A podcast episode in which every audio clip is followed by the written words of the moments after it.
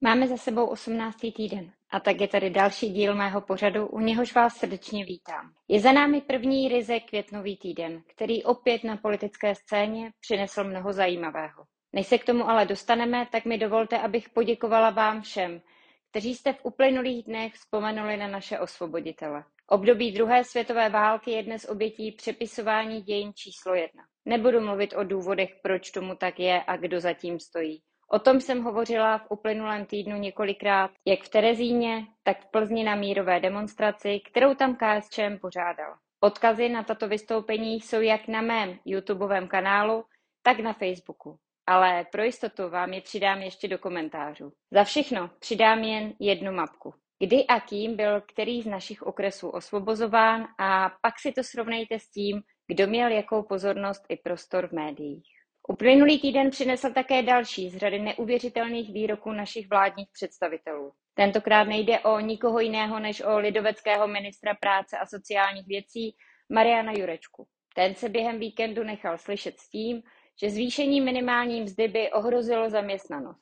Tento výrok je dalším nesporným důkazem a sociální politiky Fialovy vlády. Za minimální mzdu Pracuje dle loňských dat v České republice zhruba 150 tisíc lidí a její důležitost spočívá i v tom, že se od ní odvíjí dalších osm kategorií zaručených mest. Když zaměstnavatel vědomě udržuje zaměstnance na minimálním mzdě, obvykle to tak dělá, protože ví, že si to zkrátka může dovolit. Je důležité, aby zaznělo, že tito lidé chtějí pracovat a svou prací přispívat společnosti jakožto celku. Myslím, že by měli být motivováni více než 16 200 korunami hrubého. Podotýkám hrubého, protože předseda KDU ČSL a vládní papaláši v tom nemají vždy úplně jasno. S rekordní inflací, proti které vláda stále odmítá představit jakékoliv kroky, musí i oni mít z čeho platit nájem a jídlo, složenky nebo i živit svoje potomky. V reakci na inflaci bych tedy v této situaci od vlády čekala spíše signál jasným směrem,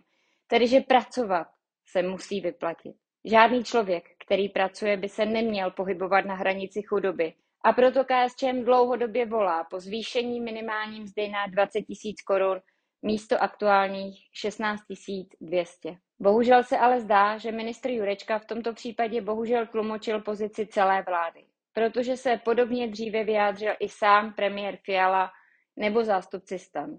Spolu s nedávno zveřejněnými daty, dle kterých polovina lidí v Česku nedosáhne na mzdu zaručující důstojnou mzdu, vnímám výrok ministra práce Jurečky jako další plivanec do tváře všem občanům, kteří chtějí pracovat. To, že levice má rozhodně co nabídnout, potvrdil i historický úspěch strany Sinn Féin. Irská radikální republikánská strana se stala poprvé ve své historii od roku 1921 nejsilnější politickou stranou v severoirském parlamentu. Sinn Féin je výrazně nacionalistickou stranou, která se ovšem hlásí i k levicovým principům demokratického socialismu. Podporuje například zvýšení veřejných výdajů na chudé a bezplatné zdravotnictví. Sinn Féin získala 27 křesel z 90 členého parlamentu, což straně umožňuje jmenovat takzvaně prvního ministra Severního Irska. Tento post patřil demokratické unionistické straně od roku 2007, ale v těchto volbách ztratila čtyři křesla a nyní má pouze 25 poslanců. To jí umožňuje jmenovat prvního náměstka ministra. Podle ústavy, dohodnuté v rámci mírové dohody v roce 1998, která ukončila dlouhodobý konflikt mezi katolíky a protestanty, jde o společný post. A tak první ministr nemůže existovat bez svého prvního náměstka. Šéf unionistů Sir Jeffrey Donaldson již prohlásil, že strana nebude jmenovat žádné ministry, pokud vláda Spojeného království neupraví tzv. severoirský protokol. Současně naznačil neochotu jeho strany tolerovat vládu vedenou Sinn Féin. Severoirský protokol protokol byl dojednán mezi Spojeným královstvím a Evropskou unii v rámci jednání o situaci po Brexitu. Podle něho nyní existují jistá cla a hraniční kontroly mezi Severním Irskem a zbytkem Spojeného království, což umožňuje zachovat otevřenou hranici mezi Severním Irskem a Irskou republikou, která je členským státem Evropské unie. Tento kontroverzní protokol je pilířem post-brexitové dohody, ale irští unionisté se s ním nikdy nesmířili, neboť podle nich vytvořil bariéru mezi Severním Irskem Irskem a zbytkem Spojeného království, čímž údajně ohrozil jejich britskou identitu. Přesvědčit unionisty, aby se stali součástí nové regionální severoirské vlády a současně se snažit vyjednat z EU změny v severoirském protokolu bude nyní těžkým oříškem,